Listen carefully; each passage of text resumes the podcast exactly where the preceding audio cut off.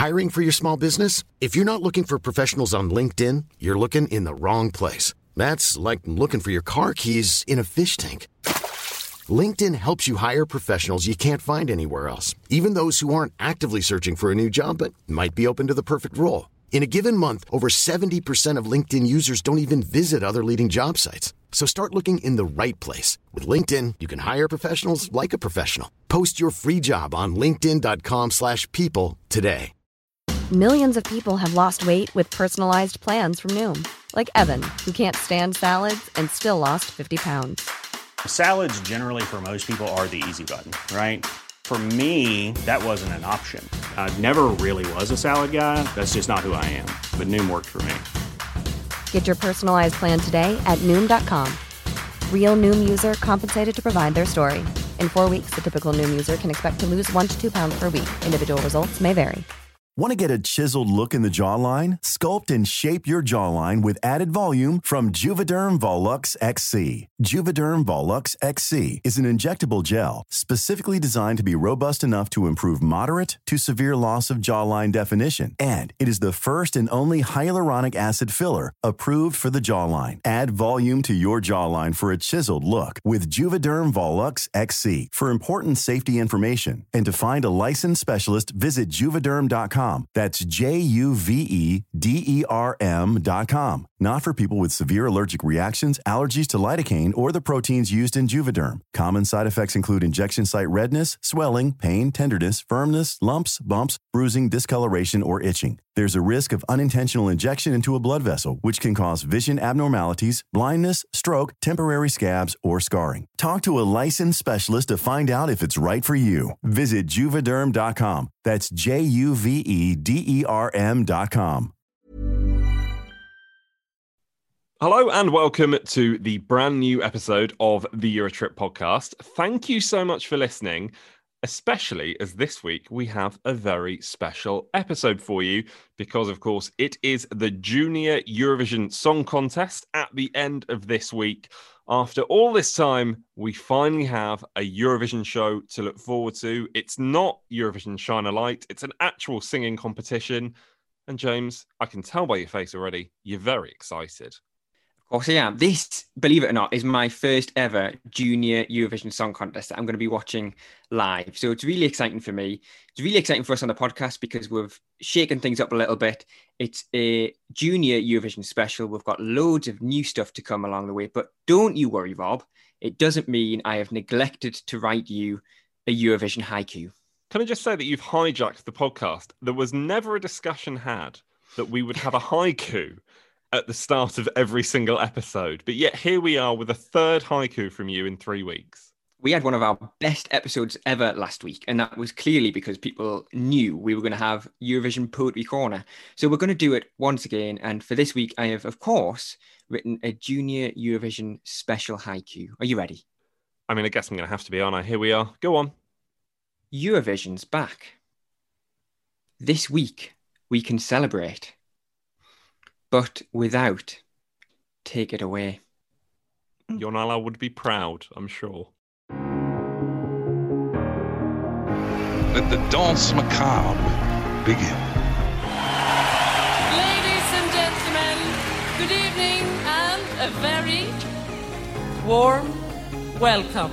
I know the only one show in the world that combines it all singing, music, dancing, traditional and ethnic styles. It's massive. It's twice the Super Bowl. It's like 200 million people. When we reach the end of the show in approximately three to eight hours, we will have a new champion. Now let's get to it. Are you ready to party Europe? It is easy what I say. What I say. This is the Euro Trip. Hello and welcome to the Eurotrip, your favourite Eurovision podcast with me, James. Me, Rob. And this week we're joined by junior Eurovision winner Ralf Mackenbach. That's right, the first ever junior Eurovision contestant we have had on the podcast. Every week we bring you these massive interviews, and this week, because it is Junior Eurovision week, we bring you the winner of Junior Eurovision 2009. James, I'm absolutely buzzing this week because it's Junior Eurovision week, which means every chance I get, I'm going to be mentioning that M word. You know it, Minsk. Oh, here we go again. Every single week on the podcast, Rob talks about his wonderful trip to Belarus two years ago. And of course, it's the Junior Eurovision special of the Euro trip. So at any opportunity, he's going to want to talk about it. But what I want to talk about is all the amazing stuff we've got coming up for you over the course of this episode, including, of course, that massive interview with Ralf Mackenbach. He's going to be telling us all sorts from his Eurovision adventure that was 11 years ago. And I asked him why he, as a 13 year old boy, wanted to take part in Junior Eurovision in the first place. Junior Eurovision just seemed like a, fun opportunity to hone my skills, learn something about uh, the media, and learn more about singing and dancing. I mean, I can talk about it eloquently now. Back then, I think I, I would have said, I just want to do it. And the other thing with Ralf as well, you are not going to believe what job he does now. It's a world away from music, so make sure you stay tuned for that one. We have got so much for you to look forward to this week because it is our Junior Eurovision special. We are going to tell you why you should care, why you should watch the show on Sunday night. And we're also going to be joined by the brilliant Eurovision Hub team. You may have seen their reaction videos, their interviews over on YouTube. So they're going to be helping us decide and predict who is going to win Junior Eurovision 2020. That's right. All that and more to come. You're listening on Acast, Apple Podcasts, and Spotify. This is the Eurotrip. Eurovision, we've got it covered. This is episode 17 of the Eurotrip. Thank you very much to all of you that have been with us every single week. If you're a new listener, thank you so much for listening. And don't forget, we are always there on at Eurotrip Podcast on Twitter, on Instagram as well. And we would love to hear from you. Now, this is the part of the podcast after we've had our fun little opener there, where we love to give you a bite sized chunk of the world of Eurovision news and what you can expect to come in the next few days. But obviously, as we've mentioned several times already, it's Junior Eurovision week. So that's the news, really, isn't it? The Eurovision world, the adult Eurovision world, is on pause, at least for the next seven days, while the eyes of the fandom are on Warsaw in Poland for Junior Eurovision. And you may be in the same position that James is, because James, you've mentioned this before. This is your first Junior Eurovision. It is. I've been aware of it for many years, of course, but I've never actually sat down on that Sunday evening like I would with Adult Eurovision in May and sat down and watched it. So for me, this is actually the first time I'm going to watch it live. I've followed all the song releases. I know what all the songs are. I've got my favorites, just like every other fan out there. But I've been trying to find a reason to watch it because there'll be other fans out there in the same position as me as where they've watched the adult contest, they've followed national final season before, but they've never quite understood the hype of junior Eurovision. So we found ourselves a couple of people who know exactly why we should be watching junior Eurovision. I'm going to kick off with somebody who has been to junior Eurovision twice. Uh, they've recently been rewatching every junior Eurovision Song Contest and sharing their thoughts on Twitter. I am talking about Emily Herbert. She is a writer at Eurovoix. Uh, she's got a massive following on Twitter as well, so she really does know what she's talking about. Let's head over to her and find out exactly why we should be watching Junior Eurovision this Sunday. The Junior Eurovision Song Contest, it's just a mini contest. And I think not a lot of people realise that. People put off of it because it's like, why would I want to watch kids performing? You know, they might find it a bit weird or they might just think, right, it's not it's not for me. But you find that yes, while some of the songs are like childish, shall we say, you know, fitted to the age group. A lot of them are, you know, you can get power ballads, you could get, you know, songs that you could even hear at the adult contest. Now, in 2020, under lockdown, people have been doing all sorts of things. One thing you've decided to do early in the year, you decided to watch every edition of Eurovision. And over the past month, you've decided to watch every edition of Junior Eurovision. What on earth has this been like? It's been really fun, actually. Like I've really enjoyed it. The main reason I did it was just to sort of get myself back into it a little bit because obviously during lockdown and the whole everything that's going on at the moment, it was sad that the actual contest was not happening this year. So in the first lockdown, I decided to um, rewatch all of the Eurovision Song Contests from 1956 onwards, and that that was a mammoth task. But with this one, with Junior, it's been a lot easier because the contests are shorter. And I just thought I'm just going to get back into this a little bit more and you know, get myself hyped up for this contest. And you've been tweeting about it along the way. I've had a look at your Twitter thread about all of your thoughts about each year. You said 2004 was one of the strongest, 2007 was full of bops, and 2014 seemed to be, from your tweets, to be one of your favourites as well. What have I been missing out on? Everything. For me, 2014, that's one of my favourites because it was one of the first ones that I watched. I started watching them live in 2013, um, which 2013 is it is a good year, but I think it's a smaller one and it's probably not like the best one to start on. But 2014, it was the first time Malta hosted. It was massive. Um, it just had such good songs. It was just fantastic. I loved that one. Um, and then there's just some really good years that just has such good songs. And i just can't even describe. It is just like a mini eurovision. And you haven't just watched though have you? You haven't just watched because you've also attended junior a couple of times 2016 and 2019 what's it like to be in the arena? Because you've been in the arena for eurovision as well itself in 2018 what's it like for junior? Um so the first time that i went was 2016 um, so I'd say for my first one, it was really enjoyable. It was really, really fun. It still had all of the spirit of the contest. Um, a lot of the performers were fantastic. But then when I went in 2019 and we went uh, to Poland, that was absolutely mental. So it was the first time Poland's hosted before after winning in 2018, and they held it in a massive arena.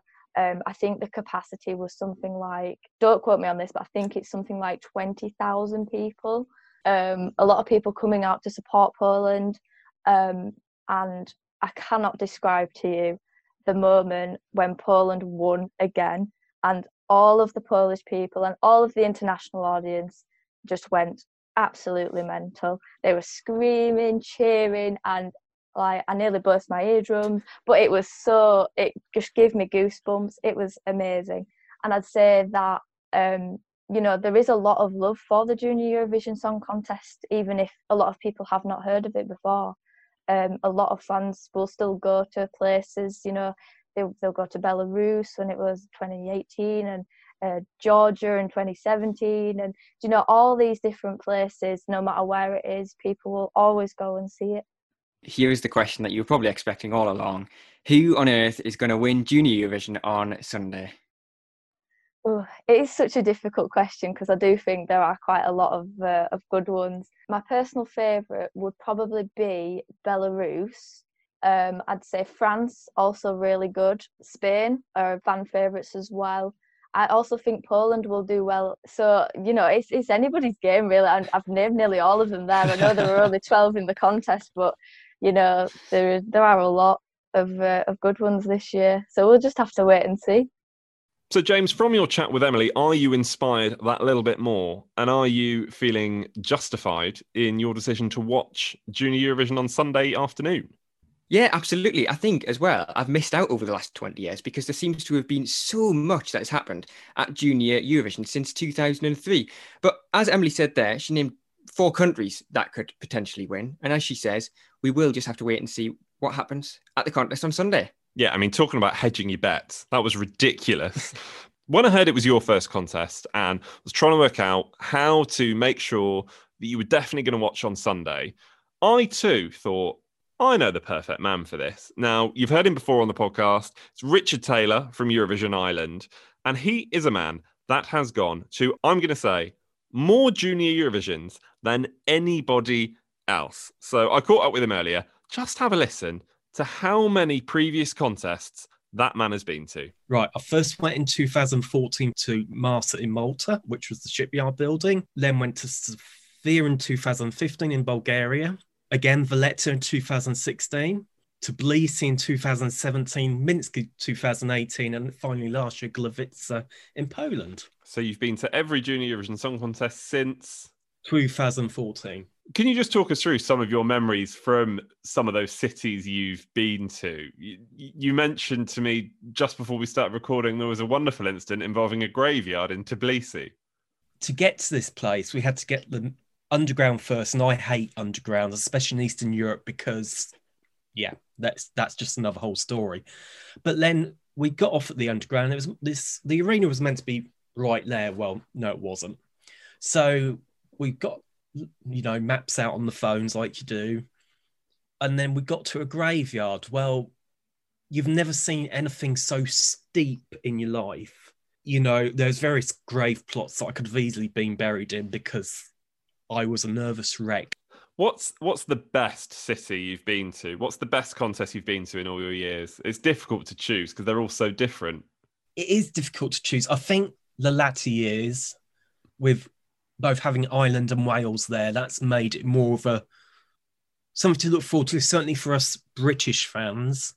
What is it about Junior Eurovision? You know, if somebody is listening to this podcast and they have never watched it before, you know, they've they've never come across a Junior Eurovision song before.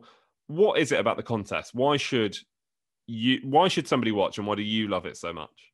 I think you got to get out of your mind straight away it's a kiddies contest.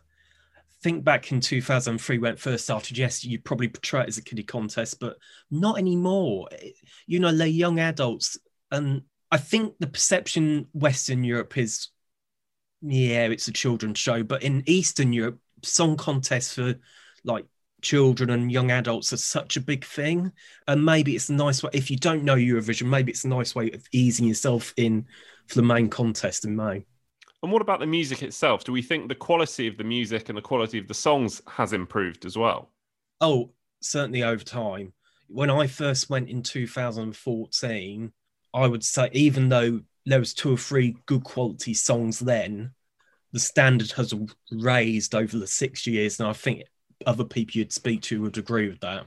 And now you sometimes sit there in the press centre and think, actually, are we watching junior or adult Eurovision? When me and you were in the arena in Minsk in 2018, I used to come up to you and go, Richard, who's going to win?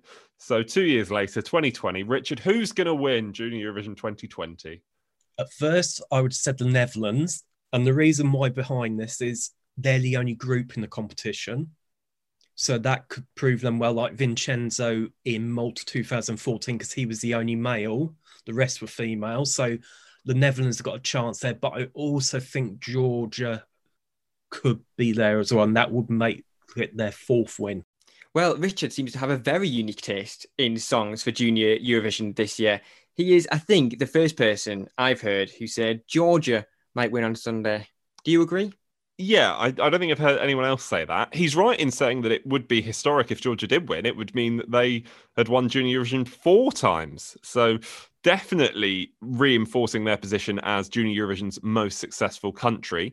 Incidentally, moi, me over here, wrote an article on Eurovoix.com, the most successful countries in the Junior Eurovision Song Contest check you out. When you started to talk about yourself, I just thought you were going to say Belarus there. So forgive me. That's why I just said. No, James, I'm pleased you've mentioned Belarus. And it was lovely for me and Richard there to reminisce over the week we had in the Belarusian capital. But uh, no, don't worry. I, there's, there's plenty of Junior Eurovision chat on previous podcasts about my time in Minsk if you want to listen back to some previous episodes. But yeah, the Netherlands, let's not forget as well, also mentioned by Richard. And there was an interview with Unity, the girls from the Netherlands, over on Eurovoix's official YouTube channel. So make sure you check that out too. But we've heard from Emily, we've heard from Richard. You're going to watch on Sunday? Of course I will. Of course I'll watch it. This is the Eurotrip. When you aren't listening, you can find us on social media. We're at Eurotrip Podcast, warming you up for the Eurovision Song Contest. So you are listening to the Eurotrip, and this is our Junior Eurovision special with just a few more days to go until the big event on Sunday afternoon. We're dead excited for it. We simply cannot wait to see what it looks like on Sunday. But right now, it is time for the first part of this week's big interview and this week, we are speaking to our first ever junior Eurovision participant. Yes, we are. Ralf Mackenbach, who, now he didn't know this at the time of us doing the interview, is my favourite junior Eurovision winner. And you didn't actually pluck up the courage to tell him that, did you? I just was embarrassed that I was going to fangirl in front of him, to be honest. And it could have easily happened because, and now this is acceptable to say, 11 years on from his win in 2009, he's he's flourished, isn't he? He's a very attractive man, James. And you didn't tell him that either, did you? I didn't tell him that either. But if he's listening to the podcast, Ralf, you're welcome. Uh, the Netherlands, though, have got a very interesting history when it comes to Junior Eurovision. Them and Belarus are the only countries that have taken part in every single Junior Eurovision since 2003. But despite that, despite them being there every single year, only the one win, and that was your friend of mine, Ralf. Yeah, you're absolutely right. They've gone through a bit of a roller coaster period, haven't they, since the debut in 2003, with just that one win in 2009 with Ralf. So I asked him what it was about Junior Eurovision that the Dutch love so much. I think it's a bit of a notion that a lot of people grow up with it here. I remember watching it when I was younger still than I was when I was participating. And you just, yeah, you just kind of grow up with it and you see all these people competing in it. Uh, the music is played very often at uh, like kids' parties uh, and whatnot and uh, kids' radio stations. So I think there's just a, a steady culture around it, which really uh, has made it steadfast in, uh, in the Netherlands. What was it for you that first got you interested in Eurovision? Because I think it's fair to say that while you were growing up, the Netherlands wasn't at its height of success. You know, it was having a little bit of a difficult period. So, what was it that actually got you involved? Well, I'd always been uh, interested in um, entertainment, so singing, dancing, uh, acting, and uh, I had garnered a bit of experience in it uh, by um, doing musicals. And Junior Eurovision just or well, junior uh, national, uh, the national contest. Just seemed like a, a, fun opportunity to hone my skills, learn something about the media, and learn more about singing and dancing. And I mean, I can talk about it eloquently now. Back then, I think I, I would have said, I just want to do it. Well, that's I mean that's the amazing thing about especially junior Eurovision is that the that you guys when you do it you're so young but there's so much pressure. So I mean, what was it like? Is it almost that that you're so like so young you, you almost don't understand the enormity of it and how big it is? Yeah i think that's part of it. Um, it, it seems maybe that's also a bit of the attractive attractiveness of uh, junior Eurovision here. It seems very homey in some way. Uh, there's a lot of people watching it. It has a lot of grandeur about it. Um, but still it feels like a small setting somehow. And i think that's also partly due to how um, broadcasting companies make the show. Um, so I did not really get that pressure, and I should also really give credits to um, the teams who work on these shows who make f- sure that the people who are competing get adequate uh, care and they're uh, um, looked at uh, enough. I mean, it is a, a, slightly surreal experience in the fact that, uh, especially Eurovision, indeed, you get shipped out to another country uh, and you're put in this hotel with a bunch of other uh, competing countries. So, yeah, you, you do get a bit of that bubble feel. But if I'd say it's more akin to something like going to uh, like a high school camp or something, you know? There's a lot of people your age, you can uh, chat with them a lot. Uh, it's mostly just about having fun and in my experience, like the competitive element, of course, it was there, but it wasn't like the dominant factor. Uh, if we can talk about the the song, that was a song that you wrote yourself. So, how easy was it to write the song when you sat down? Was it one that it came to you all in one go, or did you have a few goes at writing it? What was the process like? Well, the main thing was that I really liked tap dancing. Uh, so this taking you back to my thought process here. I really like tap dancing and I like a bit of a rough sketch. Um, but the format that you guys know it in, uh, I think a, a, big part of like what makes the songs as well as the fact that uh, during competition you get coupled to a, a producer. In uh, my case, it was uh, Geert Oosterhuis, producer here in the Netherlands, and he really vamped it up.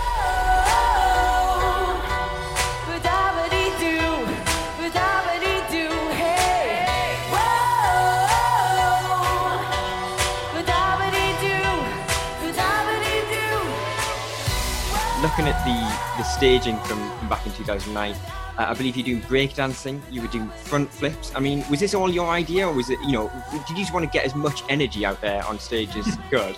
I did want it to be a showy thing, is what I recall. So it, it had to be a lot of stuff happening. And oh, there's a front flip, and there's a backspin, Christ, who knows what else.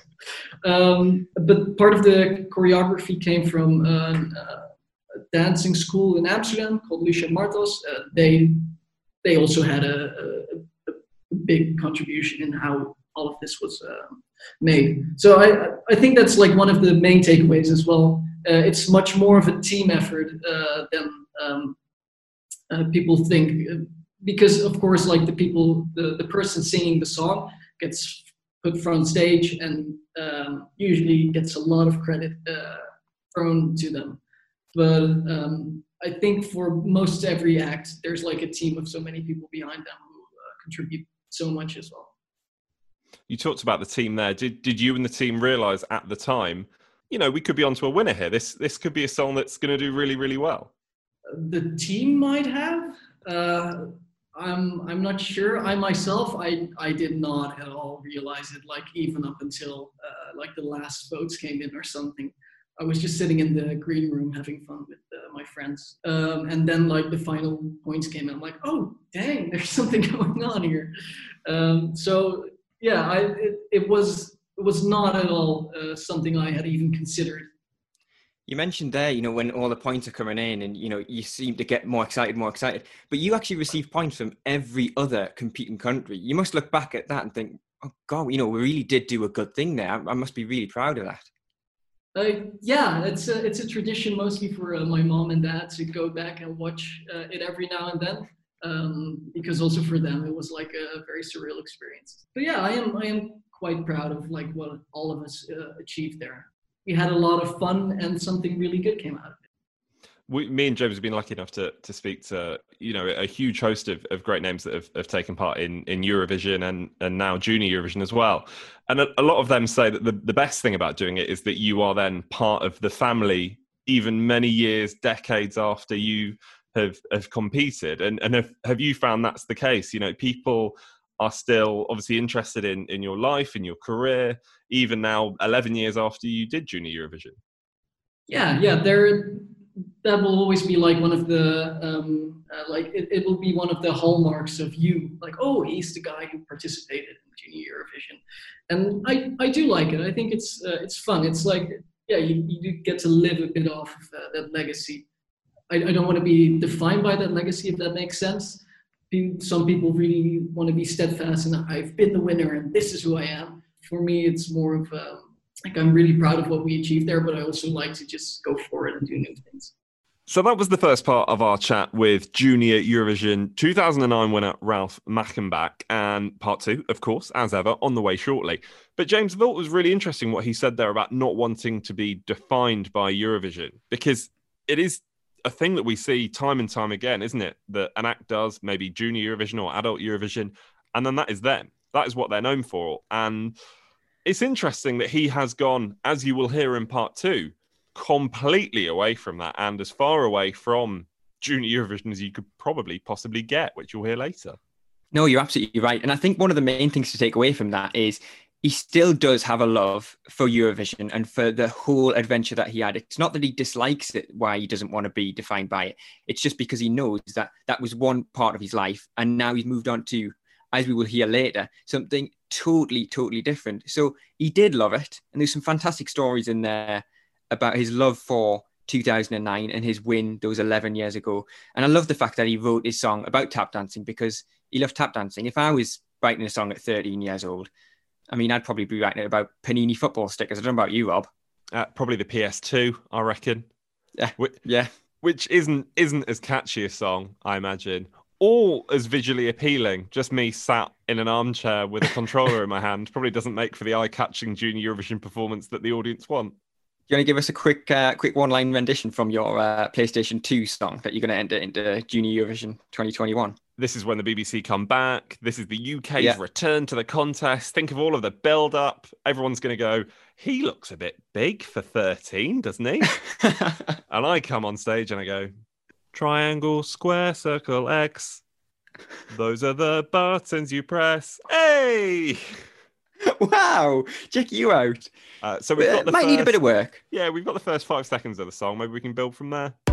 This is the Euro Trip. So that's right, you are listening to the Eurotrip. And at this point, you would usually be expecting to hear from Sam about Estonian prisons, Portuguese elephants, uh, in the European quiz. Uh, but because this is the Junior Eurovision special, uh, we've mixed things up a little bit and we thought it would be wise to sort of give you an overview of what songs you're expected to hear at this weekend's contest. But Rob, for that, we need a little bit of help, don't we? Absolutely, we do. Now, you're right, because me and you have no idea, really. We're Junior Eurovision novices. I don't know if I've mentioned before, but I did attend the contest in 2018 in Belarus. James, have I mentioned it too much, or just judging from your Uh, facial just a expression bit. there? Yeah, You're let's sick of it now, are you? Just a bit. I was I was sick of it on episode one. Let's be clear. Episode 17, these mint stories will not run out. But you are right. Uh, we, thought we could do with a bit of help. We're not going to make you, dear listeners, sit through us talk about all 12 songs individually, but we are going to talk about our standouts. We're going to talk about our favourite songs, and we're going to talk about the songs we think are going to be competing for the win at Junior Eurovision 2020 with the brilliant team from Eurovision Hub. You may have seen their brilliant reaction videos or interviews over on YouTube. And Louise and Mihal from the team have joined us on the podcast. So, hello to you both. Hey. Hello, thanks for having us. Yeah, thank you so much for having us. What a lovely introduction. Thanks. We do our best to make people feel welcome on the podcast, if nothing else. There's only 12 songs, of course, in the Junior Eurovision final, which makes it, you would have thought, significantly easier to kind of sort through the songs and think about what our favourites are and the standouts. I mean, James, you already said before we press the record button that you've managed to confuse two countries already.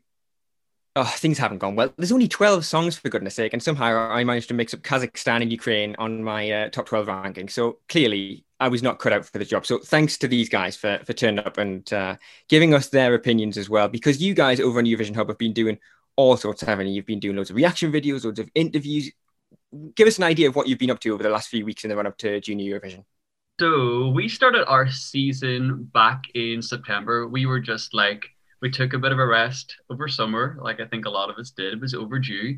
And then we just came like back, starting with uh, a throwback series. So we looked at some countries from their debut until 2019, just to kind of refresh everyone's memory and refresh ours. And then we obviously started with um, the reactions. Our first one was Germany. Um, and we did all the countries' reaction videos. And then this year, we were like, you know what? We've got a bit of extra time on our hands the situation.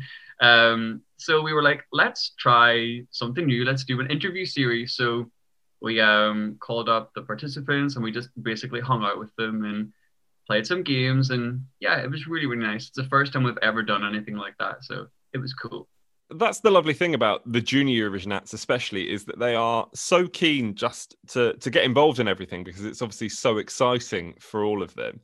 You've mentioned the reaction videos. Louise, what are some of the most memorable reaction videos that you've done? Because I think it's safe to say that some songs lend themselves to, I don't know, more of a range of emotions than others. I think Spain was definitely a memorable one.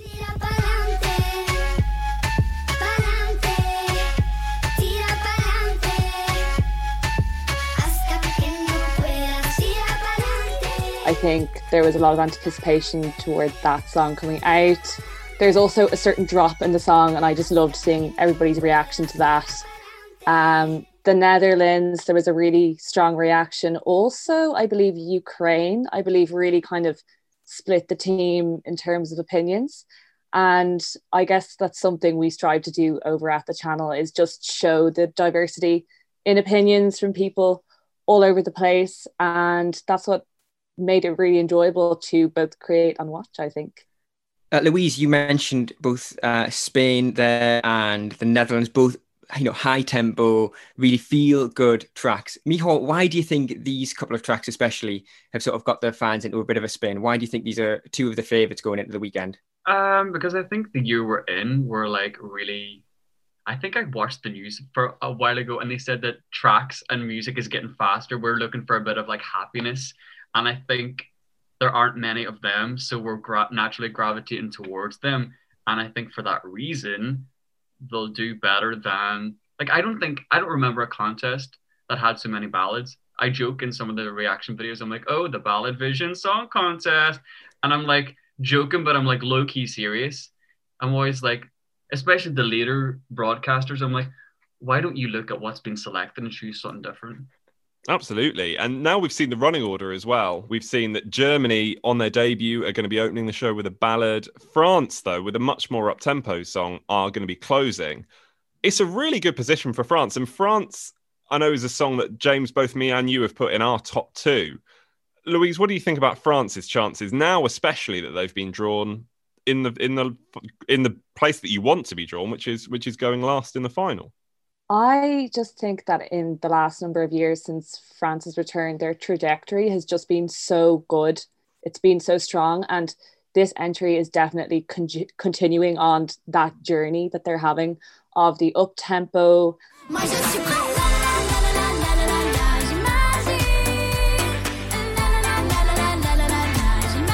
There's really an element of it being an earworm, which is something that the French just do extremely well.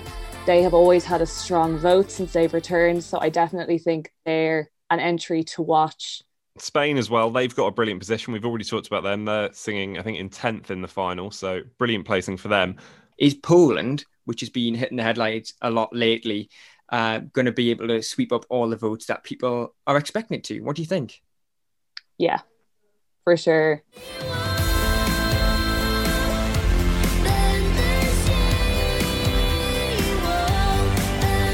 I think you don't think so, Michal? I think the noise is because it is Poland.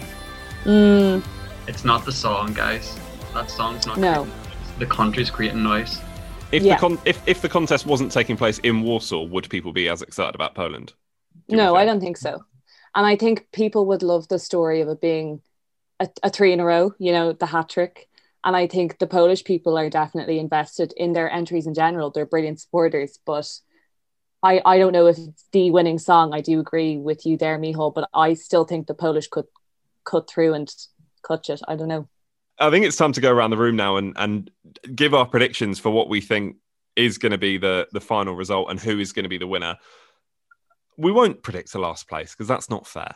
Uh, I'm going to say because my my heart has gone with Ukraine, which I know we mentioned before was a very uh, divisive song. Some people love it, some people don't.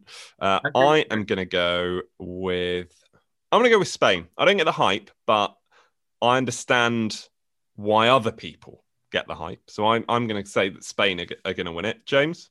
My heart would say France, of course, but my head has to overrule, and I'm going to say Belarus are going to win on Sunday. My heart would definitely say the Netherlands.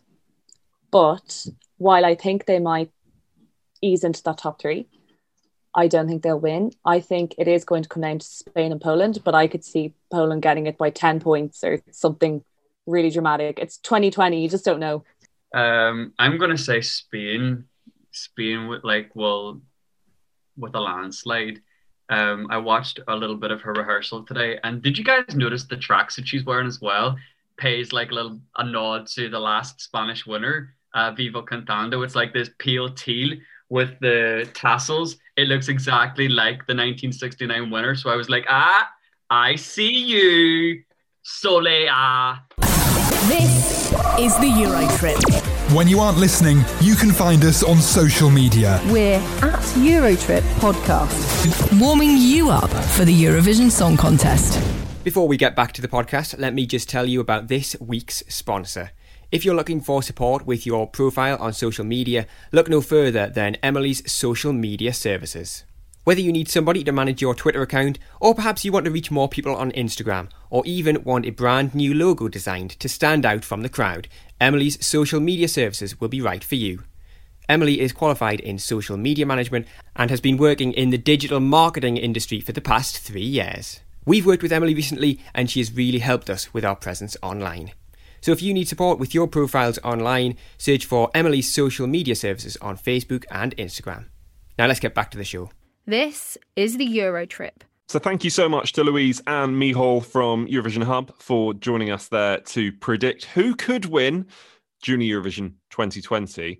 As you heard there, anyone possibly. We're very willing to sit on the fence on this podcast. We we can't possibly throw our weight behind any one particular country. But it's now time for the second part of our chat with the winner of Junior Eurovision 2009, Ralf Mackenbach from the Netherlands.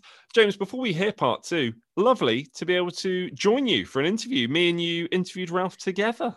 The first and only time we've sat down and done an interview together, wasn't it? Um, I'm surprised we managed to get through without arguing because every time we record this, it never really goes to plan. So it was nice for Ralf to see us on a positive note. We were actually uh, we were in good spirits, the, the two of us, weren't we, for that chat? It was a little bit like when a couple know they're getting a divorce, but their friends do not know they're getting a divorce. So have to try and portray this lovely little family environment. That's exactly what we were doing in front of Ralf, wasn't it? But we did start part two by asking about that huge reaction and what it was like when he got back home after winning the contest in Kiev. Uh, yeah, it was a big big thing at the time because the last time we had won uh, any uh, Eurovision uh, was I think 1970ish, something like that. Don't uh, quote me here. so uh, there was like this, this, this very long period of about 40 years that nothing happened. So the first time somebody won again, of course, it's going to be a, a, big news item. So I recall the people at the airport said, "Oh, there will be some people there." Um, who would like an autograph or something and I remember the doors opening and there was uh, about four or five thousand people standing in an uh, airport terminal, which was quite overwhelming when you were 14 years old and you didn't expect that to happen. Um, but yeah, it, it was quite a thing, and especially like the, the, the first month and the first year after that. Um, most of the time, a lot of time was spent just talking to press, uh, performing, etc is it safe to say that it, it changed your life? Because I was reading online earlier on that y- you had your own sort of soap opera that your your family were all in as well. Is that right? Yeah, that's right. Um, yeah, uh, it was it was a soap opera. That's uh, that's right. It just they had a few camera uh, people following us around. I always thought it was a little awkward. I don't know. I, I always felt like it, it, feels like a bit of an intrusion if there's a camera on your back uh, every moment. Um, uh, but it was a fun experience as well, very interesting. But yes, it most certainly has changed my life. I learned so much from just that one experience. Um, you learn how to talk to media because that's something uh, that's a good skill to hone. Uh, I'd say to present, uh, but also um, the other side, the business side of things and the fiscal side of things, because uh, you're 14, 15 years old and you're starting to make much more money than your peers. Um, how do you handle that? What is the best way to? Um, uh, are you going to save your money? Are you going to invest it? Um, so, like just being thrown into that when you're uh, quite young um, was for me a good experience and very learnful. Um, so I look back at it as something that did change my life, uh, and I think for the better. Of course, it's always hard because I don't know how my life would have been uh, the other way around. so you come back home to the Netherlands. You've done the rest of school, you've got the junior Eurovision belt. Then what do you do? What what what did you find yourself doing? Uh, I always did a bit of um, uh, tweesporenbeleid, which best translates to um, a two-track policy. um, so I was always busy on the one side with um, expanding career opportunities in terms of singing, uh, making music. So I've made three albums, uh, uh, lots of singles, of course, lots of performances. Um, I hosted a, a, radio show for a bit. Um, so I was working on that side quite uh, intensely uh, as well. But I always uh, kept my studies on the one side as well. Um, and that's just because I, I've always really liked learning. I've always really liked science. Um, and I didn't really want to give up on that yet you, you mentioned uh, there that you've now you've taken your route, you've chosen your route, which is is in science. What do you hope to do in the in the future in the field of science? Because you mentioned to to me and James just before we started recording this interview, you're now doing a PhD in the area of, of nuclear physics, which is is a world which is just beyond comprehension for for mere mortals like me and James. So so what what are you up to? What are you up to right now? Um, yeah, so I, I, I'm in the field of uh, nuclear fusion specifically, um, and I, I find it a fascinating field um, for two reasons. So it, it has big implications and it's challenging, um, and that's what attracted uh, me to it. Do you, do you ever find yourself, which I think we've all found ourselves at some point, at, at say a, a, big conference or a meeting with people who who work in the same field as us, and you have to say a fun fact about yourself? Have you ever had to do that and said, "Well, actually, I won Junior Eurovision in 2009"? uh, it's not something like I put on a sign everywhere saying I, am the winner of Junior Eurovision. If it uh, comes up in a conversation, of course, I'll mention it. Um, but I went to karaoke night with some friends I had made uh, abroad. This was in the US. And they noticed that I was very good at karaoke because I really went all out that night. Uh, and um, like a few parties later, it came back again. I'm like, how did that happen? And then I uh, went on to the story. And yeah, it is. Uh, people are always very uh, surprised to hear it. And um, even in countries which don't compete, like the US, uh, they do know about it. So um, yeah, it, it always raises some eyebrows, I'd say, especially in the scientific community. So you, you've you've chosen this new path then, but have you still got an eye on music? Do you still you know do you still write music? Do you still record music? How involved are you in the music scene still? I'm uh, I, I still have a very deep love for music uh, and entertainment as well. It, it's not like that's faded away or something. Um, and if I were to find myself in a position where uh, I could maybe combine what I'm doing now, like something like scientific communication, um, I, I, I don't think I'd shy away from it. But on the music side, I've, I'm still taking piano lessons just because I want to stay active as well on that part. It has been, and I think always will be, a big part of my life has it taken a back seat then? Do you think? I was I was going to ask because um, Eugene, who, who represented ah, um, the Netherlands at Junior Eurovision, and then they went on to Eurovision itself. Is that is that on your radar? Is or is that just totally you know? Is would that just be a dream that you know would never happen for you? I I, I honestly wouldn't know. Um, it, it, would very much depend on uh, like would I have a nice cool song present, which I would really uh, like to sing there um, also have a, the right team of people uh, surrounding me uh, to get it done. But um, as uh, the great poet Bieber once said, never say never. Is it more likely that you would maybe write a song for somebody else rather than perform yourself? Uh, yeah, I'd say that might be more likely just because the odds uh, of competing uh, are always quite low. um, and I've always been interested in music production as well. So yeah, yeah, uh, I'd say those odds are slightly higher. Will we? Uh, any chance we might see you in Rotterdam just as a spectator next year? Uh, Christ, I do hope so. I I was planning to visit um, this year, um, but I hope uh, 2021 uh, uh, I'll be uh, sitting somewhere and maybe you'll see a, a slow pan across my face at some point. I, I think it's more than that. I think you'd get a caption. I think you're you're famous enough to get a caption. That's what I wanted. A caption, uh, winner of 2009. I'll do like a little hair flick uh, for the camera. Yeah, that'd be brilliant.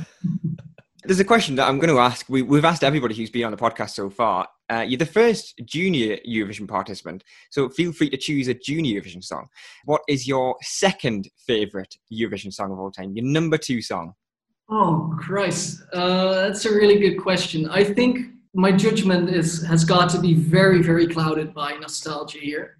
I, I really like the number two song from my year, Barcelona. Um, I don't recall the name of the girl who sang it, but yeah, you'll find it on the 2009 Junior Eurovision um, album. So there you are, Ralf Mackenbach from Junior Eurovision to the world of nuclear fusion. Not many artists can say that, can they? That's quite a turnaround, isn't it, Rob?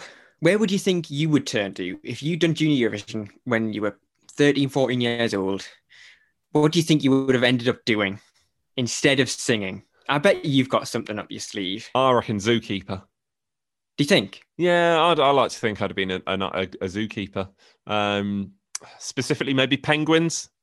You'd be good with a penguin. Yeah, I could see you. Uh, I could see you mothering a penguin. What at the teats? do penguins have teats? No, because they're a bird. No, because no they, they do penguins do that horrible thing, don't they, where they like vomit into their offspring's mouth. So no, they of course they don't have a teat. We've gone off track. We've done it again, haven't we? We've done it again. anyway, thank you, Ralf for joining us. Uh, while we were listening to that, we had a little bit of a discussion off there, didn't we, about the joy that is slogans at the Junior Eurovision Song Contest, which we thought we would bring to you, dear listener, because we've decided that you could just have a random generator, couldn't you, to come up with your own slogan?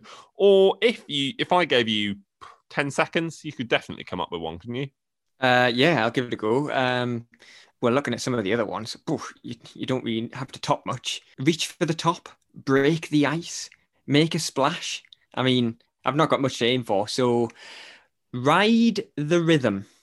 Ride the rhythm is nice. You should paint that. Good. Someone will pay you for that. Junior Eurovision 2021, Newcastle. Ride the rhythm. Something's gone very badly if the 2021 contest ends up being in Newcastle. Uh, some of my favorites. I enjoy the fact that they just stick a hashtag on the front and they think it makes it trendy. Mm. Hashtag together, hashtag discover. Uh, this year, of course, we've got hashtag move the world. Last year, share the joy. In Minsk, we had hashtag light up.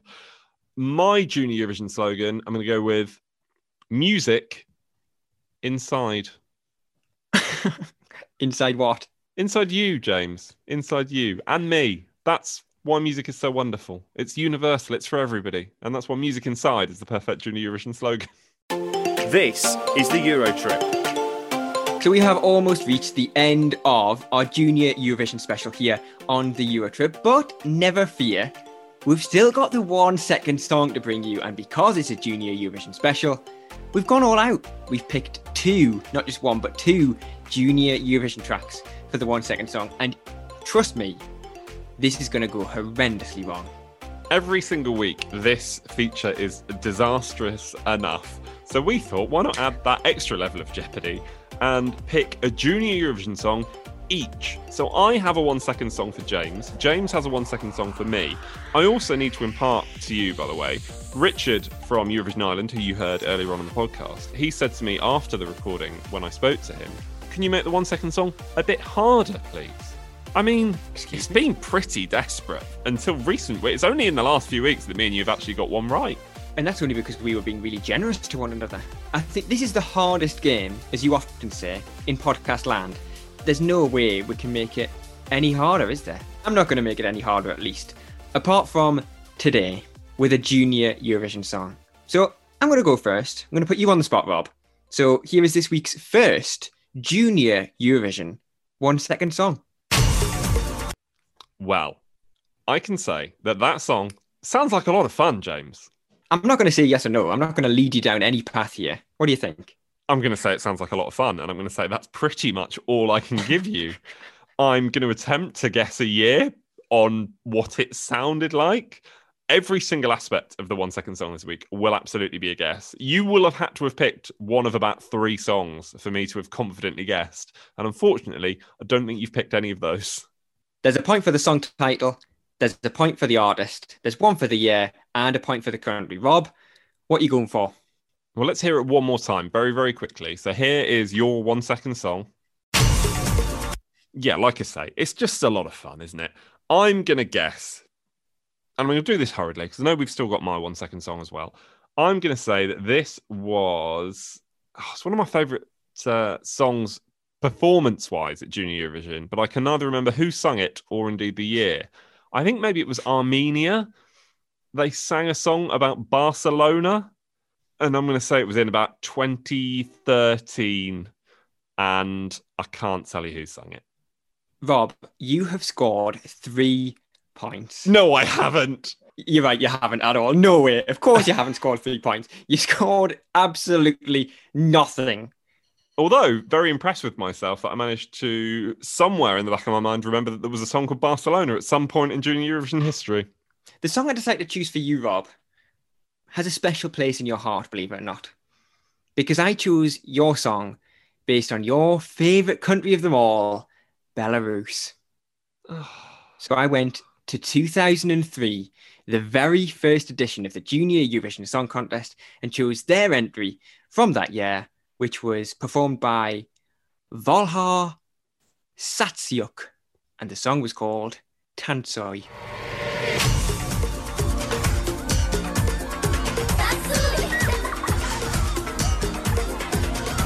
ты засим один день, я надеюсь, сябры дома самотно быть, так же и дворы.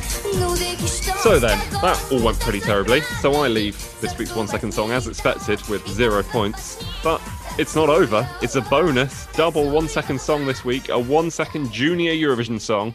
So, James, this is yours. Nah, you can't be given stuff like that. I mean, that's just a noise. That's not even a song. Just to remind the listeners at home, the rules for the one second song are you have to guess the song from the very first second. And that is exactly what we're doing. That's just awful, though. I mean, I know we've been pretty decent on it over the past few weeks, and both of us have scored some decent points, but that is so unfair. I mean, let's have a listen to that again because that is not a song. I mean, that just sounds like me turning the Hoover on, man. Come on, Rob. I don't know what Hoover you've got, but I'm interested now. It's a very musical Hoover. go on then, let's have you guess. Come on. Okay. We're going to go for Serbia. 2007. It was performed by Magic Touch. and the song, you know it. The classic. Empty My Soul. That's quite a deep song title for a children's singing competition, isn't it? You're very good at coming up with these uh, artist names as well. Magic Touch. Sounds good, doesn't it? I reckon Pete Waterman's got that filing cabinet somewhere. it does sound good. Sounds incorrect though, unfortunately. Will you be surprised to hear that you've got no points? Oh, I was I was hoping for at least one, but never mind. No Put points. me out of my misery. Yeah, so nothing for you. But I did pick a song with a link to this podcast because this song was written by previous big guest on the Eurotrip podcast, Alex Panayi. No way. Now, you may remember him from one of our earlier episodes. Uh, the song, and this is the definition of banger, is Cyprus 2014, Sophia Patsalides, and I'm not going to give you the Greek pronunciation, but I'm going to tell you that it translates as the most wonderful day.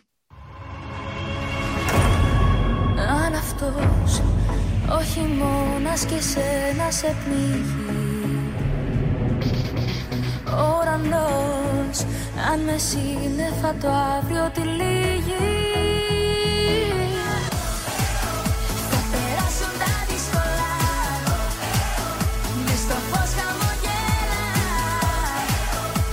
Oh, this is good, isn't it? Isn't it? What have I been missing out on? Check this out. What year was that? Take me back there, Rob. That was 2014, James. That was the contest held in Marsa, in Malta. Richard Taylor earlier on was telling us about that being the first contest he attended, so he would have been there when that was ringing around the arena. Oh, I'm jealous of that man. Tell you what, that is a song and a half. Honestly, I'm like you. I want to be in that arena in 2014 because this song, you can see why I picked it. It was a great choice. And mine as well. I must admit, mine was, uh, I was going to say good. It was very of its time, wasn't it? Yeah, 2003 was a special time in music, and uh, that song exemplified that, I think. But sadly, this is it. This is the end of our junior Eurovision special. And it's been an absolute delight, hasn't it? It's been an absolute blast. I hope you've enjoyed it as much as we have enjoyed making it. Don't forget, of course, how could you? Sunday afternoon, Junior Eurovision Song Contest final. It's going to look a bit different to what we expect, a bit different to what we used to, but it's going to be a fantastic show. So make sure you tune in wherever you can. It'll be fantastic to watch. It will. And of course, next week on the podcast, we will have reaction to that result when it turns out that, thankfully, given that we gave pretty much every country a chance of winning the contest, one of us will have said the correct winner at some point on this episode. We'll have the reaction then to the result and also another big guest. And it's a special big guest next week, James. It is. It's another big guest from the world of the Eurovision Song Contest. Shall I give you a clue? Yes, please. I'll give you a clue. I have once touched this person's beard. Wow. I mean, we've seen plenty of bearded Eurovision contestants over the years. That could be anybody. Is it Conchita? I'm not giving anything away. You'll have to tune in next Wednesday, wherever you get your podcast, to find out who it is. Or if you want to get the scoop, if you want to find out early, don't forget to follow us on Twitter. We are at Eurotrip Podcast. Every Sunday evening, we announce that week's big guest. So follow us on there, get in touch with us on there, and don't forget as well to subscribe, leave us a review, and rate us five stars if you can. It really, really does help us to do what we do every single week. It absolutely does. So now it is time. We've already mentioned it, of course. We hope you enjoy Sunday's Junior Eurovision Grand Final. Good luck to all the contestants as well. Good luck to TVP, the Polish, the Polish broadcaster. Hopefully everything goes without a hitch. And from me, I'll say goodbye.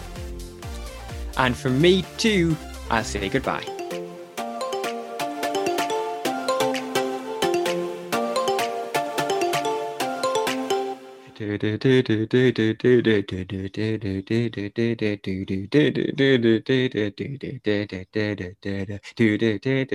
At the end of tonight's show, we will have at eight hours later a winner of the contest. That's my Petronella impression. Is that any good? Yeah, that was good. Want to get a chiseled look in the jawline? Sculpt and shape your jawline with added volume from Juvederm Volux XC. Juvederm Volux XC is an injectable gel specifically designed to be robust enough to improve moderate to severe loss of jawline definition. And it is the first and only hyaluronic acid filler approved for the jawline. Add volume to your jawline for a chiseled look with Juvederm Volux XC. For important safety information and to find a licensed specialist, visit juvederm.com. That's J U V E D E R M.com. Not for people with severe allergic reactions, allergies to lidocaine, or the proteins used in Juvederm. Common side effects include injection site redness, swelling, pain, tenderness, firmness, lumps, bumps, bruising, discoloration, or itching. There's a risk of unintentional injection into a blood vessel, which can cause vision abnormalities, blindness, stroke, temporary scabs, or scarring. Talk to a licensed specialist to find out if it's right for you. Visit juvederm.com. That's J U V E D E R M.com.